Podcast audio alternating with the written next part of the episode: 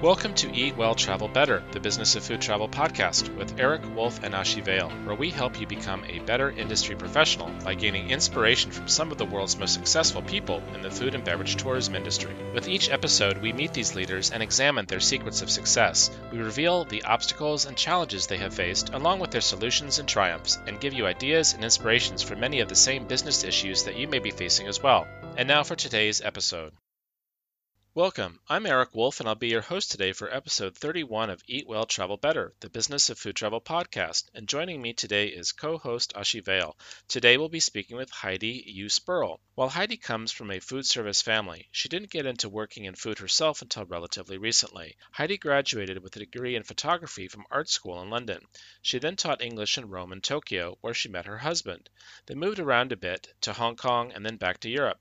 It was hard being a trailing spouse, and Heidi needed something that would fit into her family's schedule and also suit the needs of her children. She decided to pursue a master's in food policy, which provided a foundation to where she is now, working in food and sustainability. Welcome, Heidi.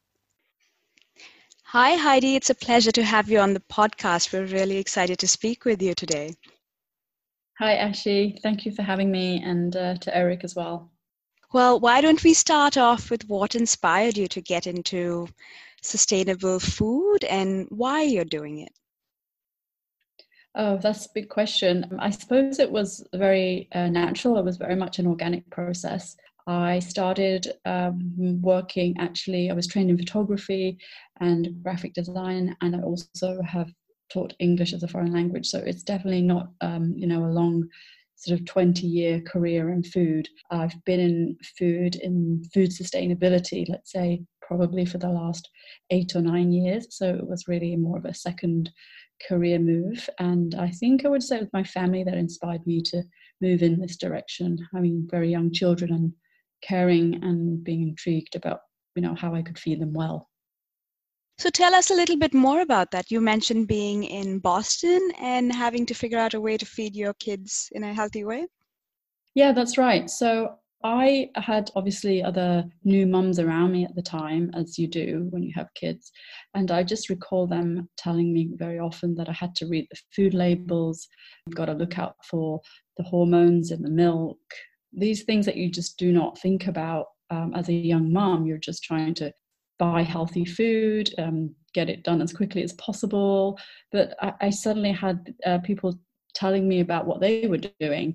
I'm reading the labels on high fructose corn syrup. So it was all very new to me, and I just didn't have this uh, knowledge before that. So it was really my peers that, that was bringing this to my attention. And Heidi, after that, what uh, led you into Food Made Good? What was your journey?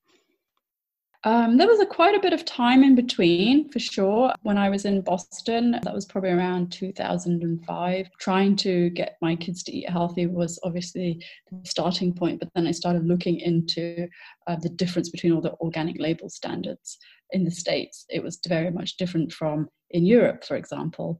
And we had uh, lived in Boston for a couple of years and then moved over to Amsterdam. So, in doing a lot of research, I started to understand oh, as you move from country to country, the standards can be different.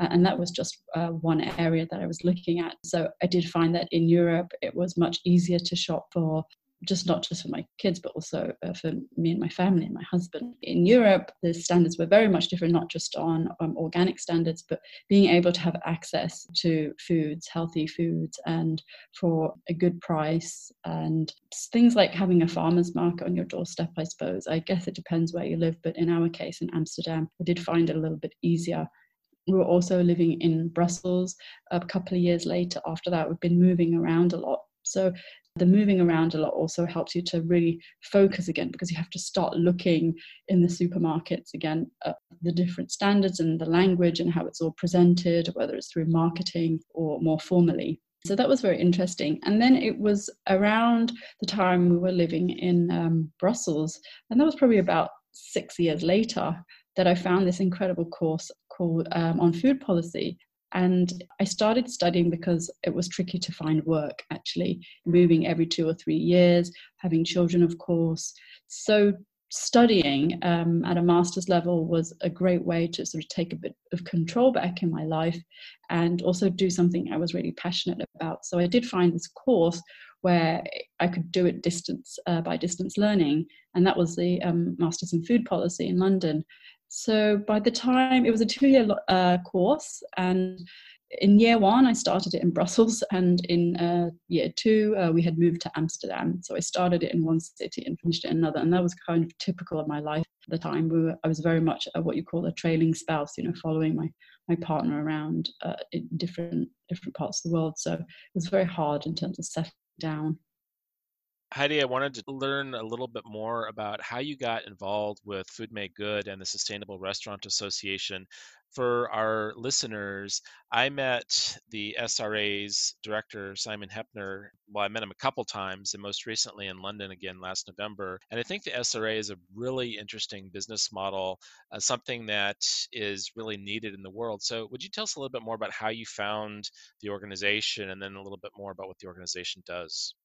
Yeah, absolutely. So, after having done all my studies, I found uh, some brief work with the Forum for the Future, another amazing NGO doing work in sustainability and in sustainable protein, sustainable nutrition to be exact. And uh, the leader in that organization working on this space had read my dissertation and I started doing some work there. And through this short bit of work, if it was voluntary, I managed to do a project with the SRA and that was on a project called Future Plates and to Future Chefs. So an, an, incredibly interesting collaborative project. We worked with Forum, so it was Forum for the Future. We worked with the SRA and uh, the University of West London. So three organisations come together to collaborate on this space, and that is where I first sort of came into more physical contact and working together with the SRA. But however, of course, during my studies, I'd come across it as an organisation what I love about the program is that it takes a very holistic approach. Their framework underpins all of their work. So it's interdisciplinary by nature. They look at things from an environmental perspective, from a societal perspective, and sourcing is their third pillar.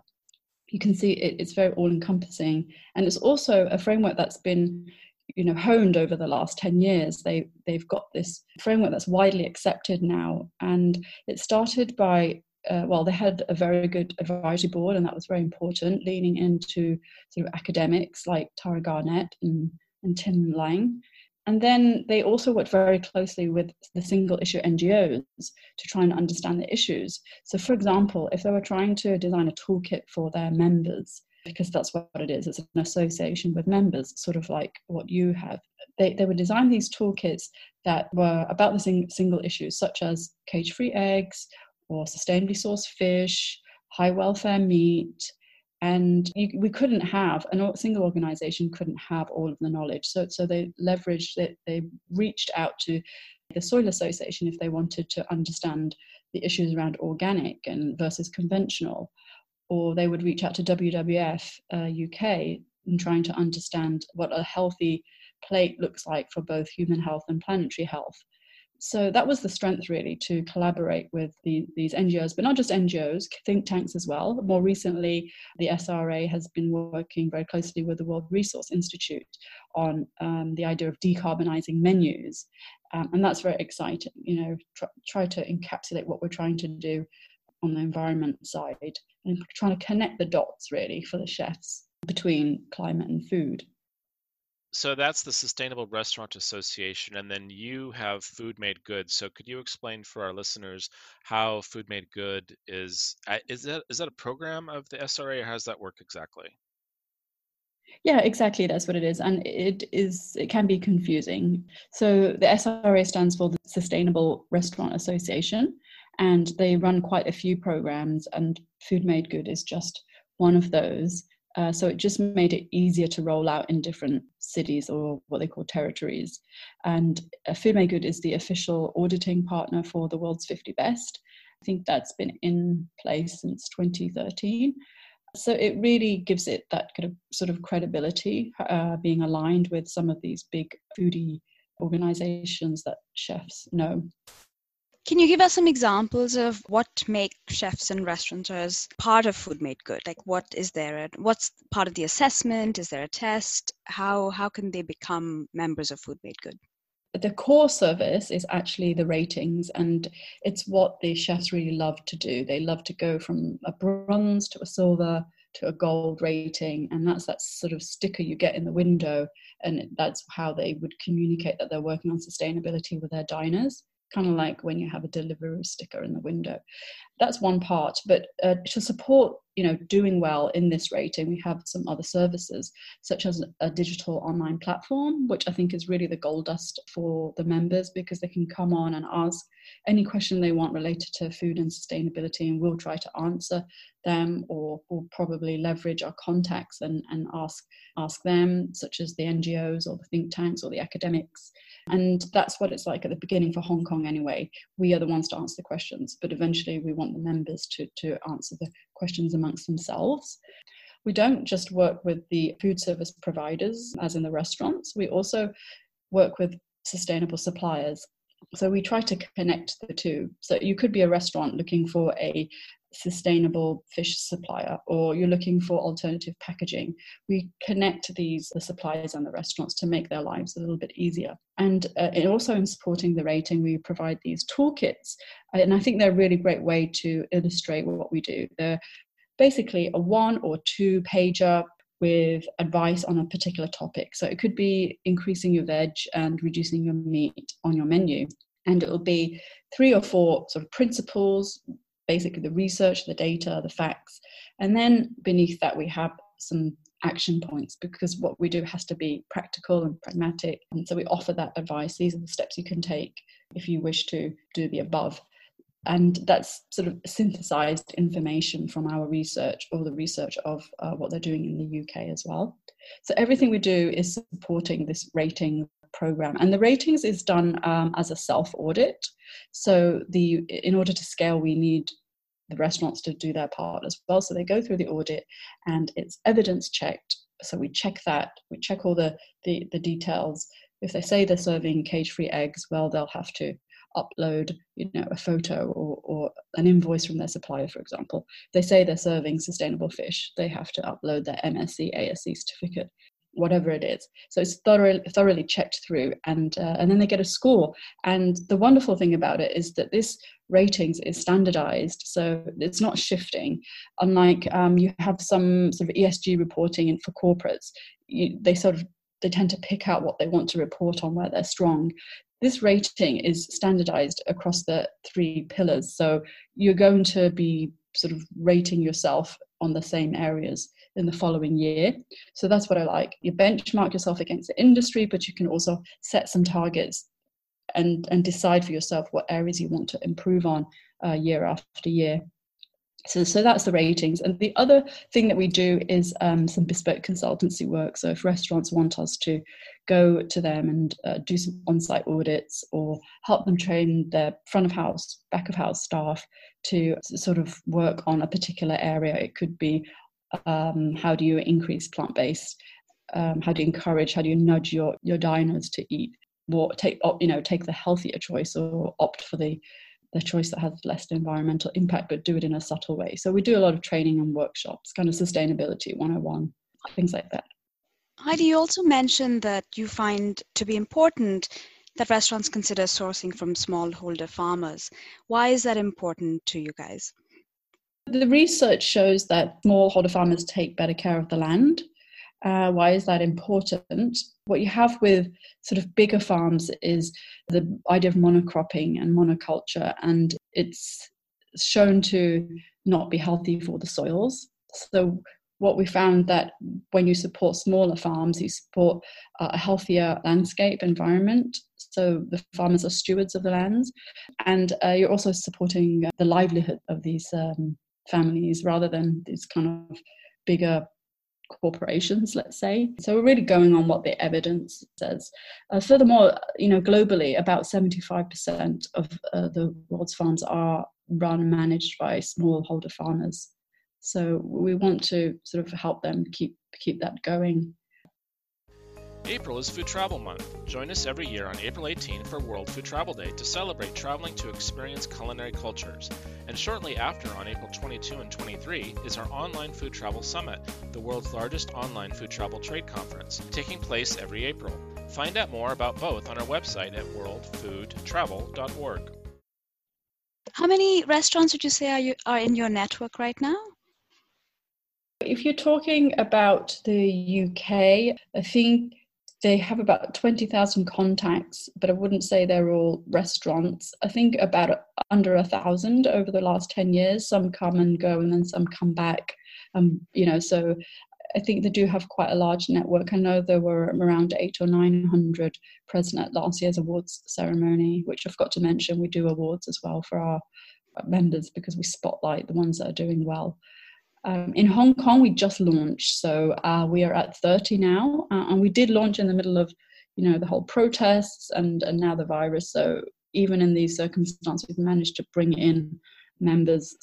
I think the need is it really is there to to to set get on this path and, and have an organization that can that can help restaurants sort of understand the whole all the issues what is your goal for food made good in hong kong is there a, a number of restaurants and members that you'd want to bring on uh, and what are the metrics for for your success yeah, that's a good question. I think we um, had originally said um, about 5% of the 20,000 restaurants in Hong Kong within three years. So perhaps um, starting slow, about 100 in the first year, and then hoping through word of mouth that it really rockets up and, and we get more inbound inquiries due to awareness. But what we're finding is that there is a lot of education awareness building that we will need to focus on in the first year. However, as I said earlier, uh, having worked with the world's 50 best and Asia's 50 best, it does really help to bring across the idea that we are a robust and genuine organization in this space because the chefs do recognize you know these other brands we also work with a lot of ngos like wwf in hong kong they helped us to launch here which is great and um, we're also working with some universities to to make sure that our research is robust as well such as Hong Kong U, Hong Kong UST. We're working with some service design master students to understand how we can use behavioral science to improve the advice we're giving on our toolkits. That's really interesting. And honestly, I have to say, Heidi, with the master's in food policy, I couldn't think of a, a better career path. I mean, that it just sounds like it was custom made for you. Yeah, it does feel like that now, but I have to say, for you know quite a few years, I struggled with what I was going to do, and I can tell you for sure that I never thought I would be here today, you know, doing this podcast with you and talking about food made good as the CEO. Um, it hasn't been an easy journey, I will say that, and I I think that's because you know you mentioned earlier on about the trailing spouse. Uh, when you put your family first, which is what I did, you all your efforts and energy goes goes in that direction so studying it really gave me some direction for myself and an opportunity to pivot in a different direction it's it's one of the the most exciting things that I could not want to do anything else absolutely it's a perfect fit and I'm loving every day I wake up every day with a reason to go to work and restaurants are such an important part of the tourism experience. I mean, obviously, we look at food tourism, so people traveling for good food and drink or, or unique and memorable food or drink experiences. And people always point the finger to restaurants as being the most obvious way to do that. But I think that clearly what you're doing with the sustainability focus, I mean, people, they, we take our behaviors on the road with us. And so many countries now are obsessed with the sustainable practices in every aspect of what we do whether it's the food and beverage packaging waste whether it's how the uh, you know the ethical sourcing of animals the ethical treatment of animals and so on the rise in vegetarianism and veganism and to really have your finger on the pulse of what's happening. I mean, in, in many ways, you're, you're kind of you're at the entry point for food tourism, but you're also having your fingers on the pulse of the trends in the industry. So it's kind of a it's an interesting place to be in right now.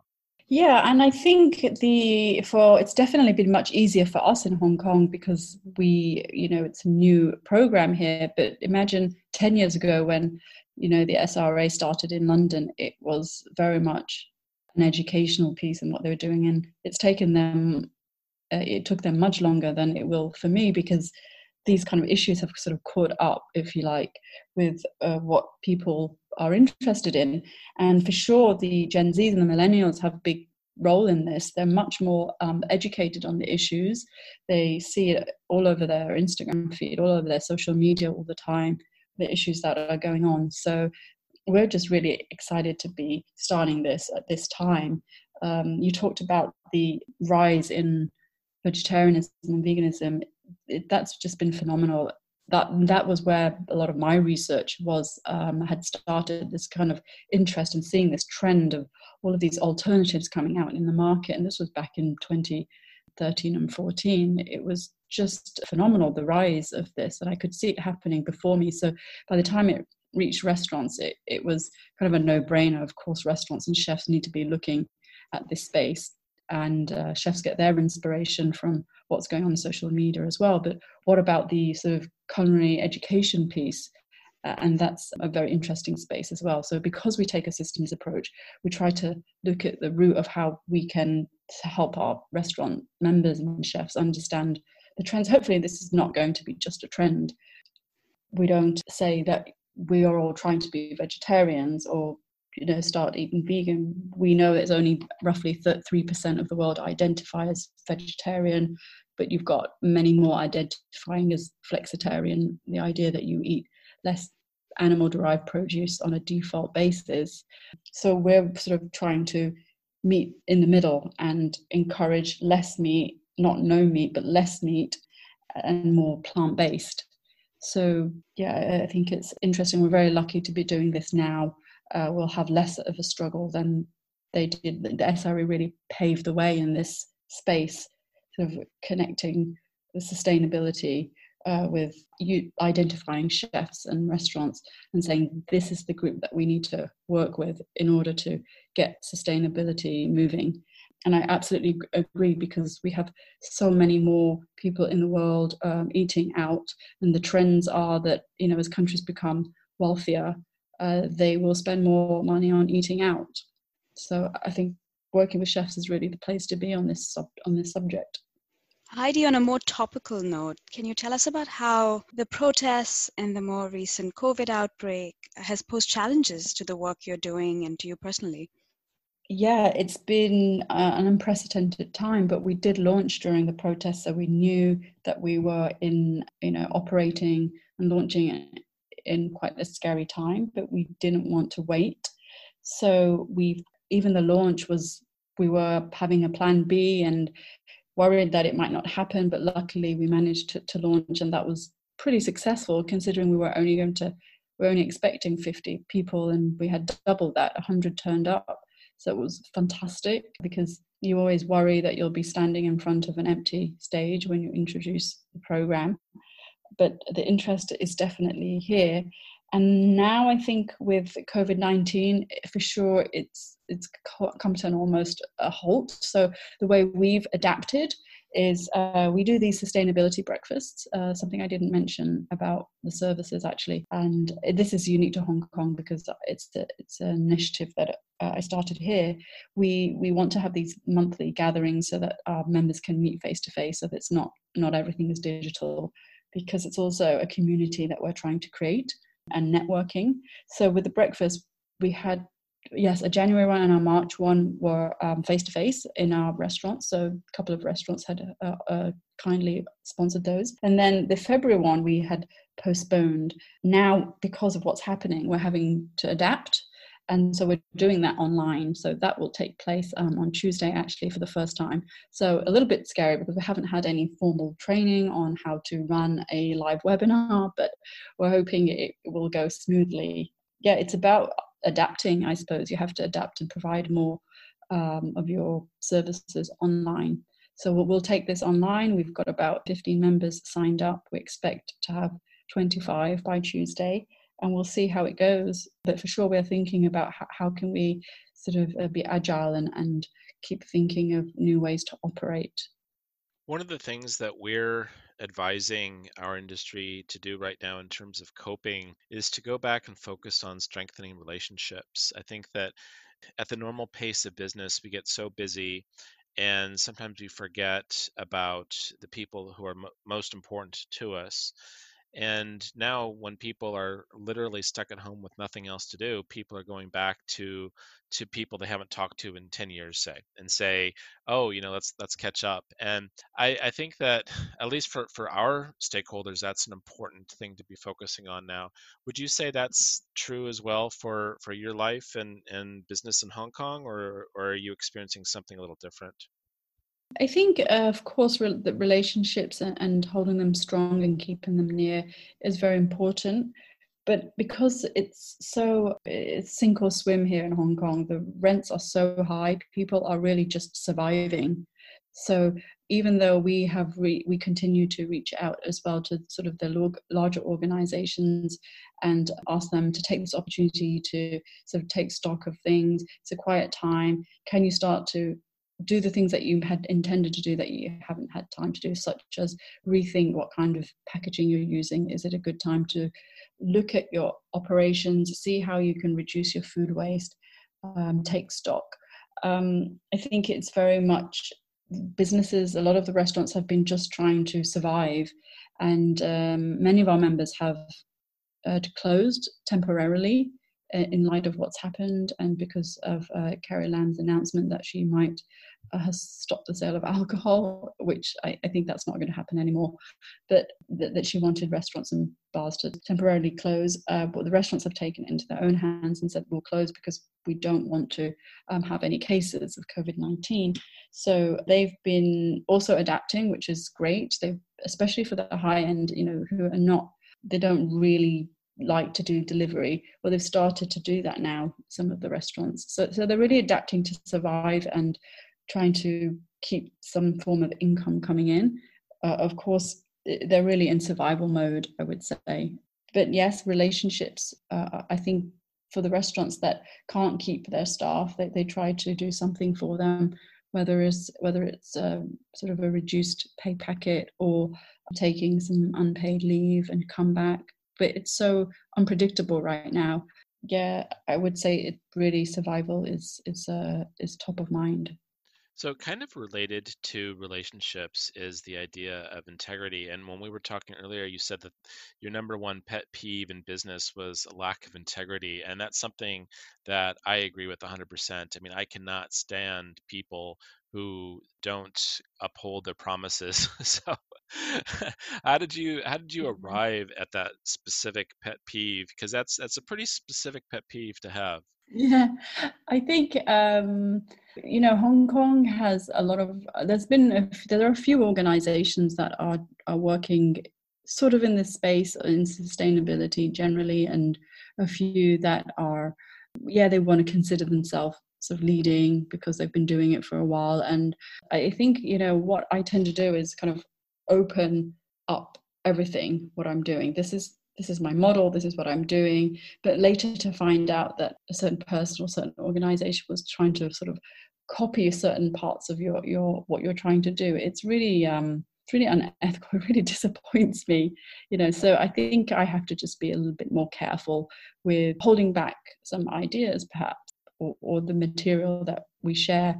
And Hong Kong is a little bit dog eat dog. You know, my staff always say to me, Heidi, before you take on a project with others, ask what do they want from you you know it's very much like this so uh, me coming from sort of a slightly ngo background uh, um, and then trying to work with some corporates as well uh, i think it's really that difference as well like the organizations you work with and and certain people you work with you just have to be always asking this and maybe it's a hong kong thing i think or you know, maybe this is what it is in business but i tend to first give people the benefit of the doubt when i meet them uh, or just be an open book and not sort of be negative and, and be skeptical. I definitely want to share rather than hold back. Is that what you meant by wearing your heart on your sleeve gets you into trouble, Heidi? Yes, exactly. Yeah. I guess you have to know what you have to keep to yourself, perhaps. Knowing what you know now, Heidi, what advice would you have given a younger version of yourself? it is quite therapeutic talking about this. I think just being patient, as I mentioned earlier on, being a trailing spouse, you just put your family first and your career second. In the last sort of the, the last the five years previous to uh, having to coming to this food make good project, I, I for sure I was not putting myself first and not really knowing that I would be doing this. So yeah, having patience and believing if you really are passionate about a subject and area, just go for it and find ways to get there. You know, you don't have to have a great job uh, you don't have to have a paid job even in the area. You can still work in your space by volunteering, by offering your time in many different ways. I remember when I was in Amsterdam, I was working, um, I was on the food committee for the school, for my children's school, and that was really satisfying. Get to work with different organizations, different parts of the school. So it, it really taught me that you don't have to be necessarily in a paid job in that space to feel like you're working in the space. So yeah definitely be patient and and study hard. Studying for sure is a, a, quick way to get well not necessarily quick but a great way to get in. And and then you're you you get into the space in a way that is believable and uh, strong and robust rather than kind of fluffy i guess which is what i had been doing before i started studying. You know i think uh, also studying later in life is is really important. People think you have to go the regular route to university at 20 and then yeah probably now with the millennials and, and doing so much online people are changing jobs but it wasn't like this you know 10 years ago i don't think um, the idea you could just, you know change different um, go in different directions the way i have eventually done starting off with sort of english teaching and then doing marketing for the British Council and then doing this. So studying is really a fantastic way. You've got to find the right course though, because I had done a lot of shorter courses that were not right for me. But that's what going for a university course does. It really helps you to find the genuine sources of uh, and the right data and the right things to read. Speaking of later in life, Heidi, is there a legacy that you'd like to leave behind? Because we're in Hong Kong, I'm going to focus on Hong Kong. Um, have normalizing food sustainability would be great. So right now, operating not sustainably is the norm, but if we could flip that and restaurants were emphasizing more on what we consider sustainable you know the three pillars societal issues sourcing issues and environmental issues if if this was the norm that would be fantastic but i know it's a long slog it's going to be quite hard work to get there. I actually have written a food vision. So that's one thing that I'm really excited to talk about, actually, or at least just mention, is that a couple of weeks ago we were told that we're a semi finalists in the Rockefeller Foundation Food Vision Prize. And in there, I actually describe what the food system would look like by 2050 if things went well. So it was uh, talking about the normalization of operating sustainably. So rather than conventional farming practices be the norm, you might have regenerative or organic farming as the norm. So things were flipped, if you see what I mean. So basically, through your work, that you hope to make a lasting impact on the food systems that are evolving that our children will be enjoying. Yeah, absolutely. It has to be thinking long term, leaving a space that for future generations that they can enjoy things that we and the generations before us mm. have. Just simple things fresh air, fresh water, um, not paying a premium for good food. This, this sort of this is what I'm talking about. Yeah. We have a similar perspective, but for us, I think we want to make sure that culinary cultures are preserved because we see so much homogenization in food service and food manufacturing production and export and that really stresses us out because it's people's food and drink that is really what makes so many places around the world so unique and so worth visiting. How do you feel about that? Because for us, it's an ongoing concern, and we don't necessarily see things getting better anytime soon. Yeah, it's very tricky because obviously um, certain food sectors are very powerful and strong. If you look at meat, for example, lobbying around that, um, very powerful lobbies that like to keep things the way they are.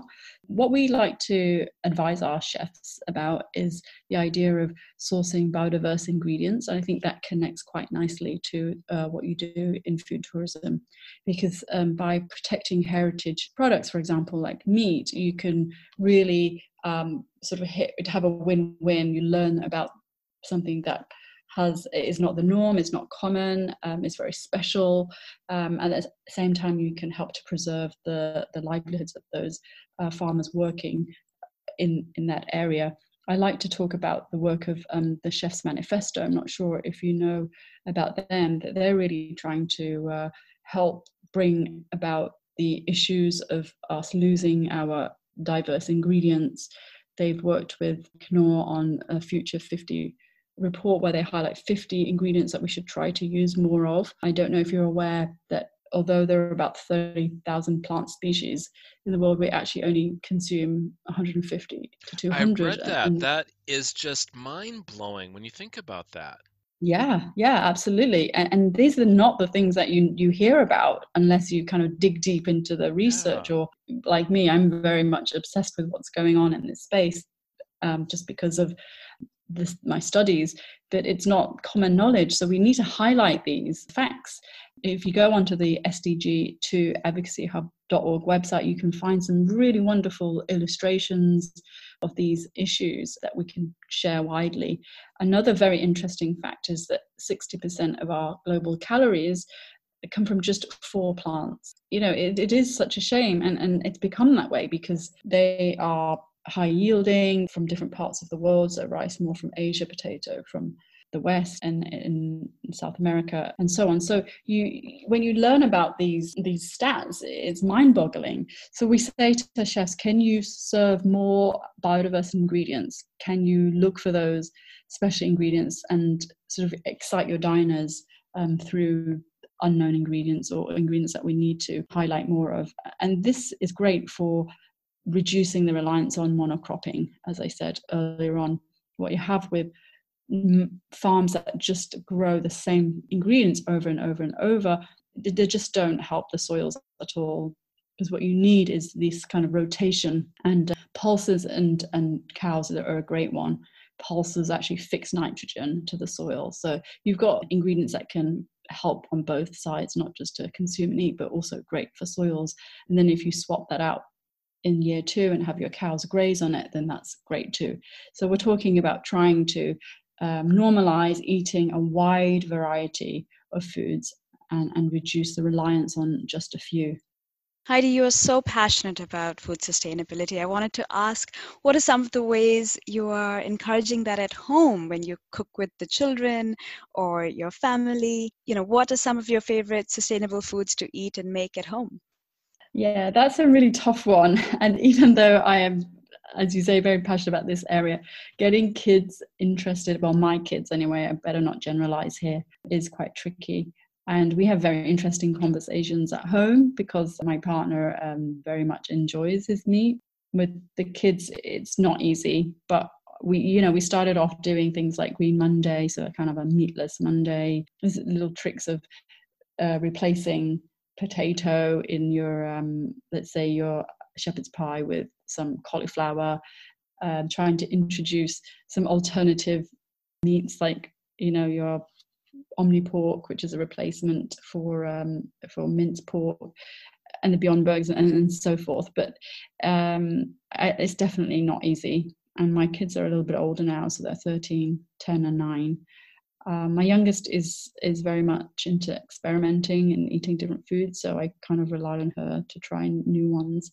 But it's the old kind of usual typical tips that mums try to hide things in the sauces. And you know, they say it takes 20 attempts to get kids to eat something before they might like it. So I don't have a silver bullet for that, I'm afraid. Do you have a favorite food that you'd like to share with us? I I love food, of course. In the end, I just chose chose a very traditional dish, and that is the Sunday roast. Yeah, I, I really savor having that but you can't have too much too often because it's not necessarily uh, the healthiest or the most sustainable. But yeah, just a traditional kind of roast chicken with really excellent roast potatoes and a great gravy and some green veg is perfect. Yeah, very classical. Well, that Sunday roast concept was something that was new to me when I moved to the UK. It's it's you know for us that's basically Thanksgiving dinner in the United States, right. but they're doing Yeah. it every week here in the UK, and I was just it was kind of mind boggling that every Sunday people would get together and have this massive plate of food where you know the food was falling over the side and the gravy was running off the side and and it was just it was of course way too many vegetables for an American because we don't normally like our vegetables. but Yeah. um, then of course I got used to it. So uh, so I have to ask you: Are you more of the soft potato or the crispy potato person? Oh my gosh, crispy, of course. Of course, Um, yes, definitely. yeah. yeah, so I think you have to uh, you parboil and then you put them in very hot oil, and that's how you get them crispy. I'm not an expert, but I know what I like. So yeah, it's for sure crispy. Uh, We're always fighting over crispy parts in our family, whether it's potatoes or a pie or anything. We always all want the crispiest parts. Well, Heidi, if we ever get into a situation where I can cook for you, I will make you my famous potatoes. But I can't give you the recipe now Oh, because it's wow. a I might even travel for that. I might even come to you for that. So you're All based right. in the UK. yes, yes, outside London. Right. Nice. Well, Heidi, it's been a lot of fun chatting with you today. Just listening to your voice and hearing some of your stories about Hong Kong reminds me of the time that I spent walking around the streets there. I, I've uh, been there a few times, and I it is one of the best food cities in the world. So you're very lucky to be living there, and I only look forward to the time when we can all go out to eat again, given the current climate. So. Uh, Heidi, thank you again for sharing your thoughts and your um, your experience with our audience today. We really appreciate it. Thank you both for allowing me to have this platform to talk about uh, food and sustainability. Thanks for listening today. The Eat Well, Travel Better podcast is brought to you by the World Food Travel Association, the world's leading authority on food and beverage tourism. Our mission is to preserve and promote culinary cultures through hospitality and travel. By doing so, we empower local communities and entrepreneurs with the knowledge and tools needed to reach new food lovers and gain a competitive edge. Founded in 2003, now each year we shepherd a community of 200,000 professionals in more than 100 countries. Connect with us on Facebook, Twitter, LinkedIn, and Instagram, and you can learn more about us, subscribe to our newsletter, and join our family at worldfoodtravel.org. Until next time, eat well and travel better.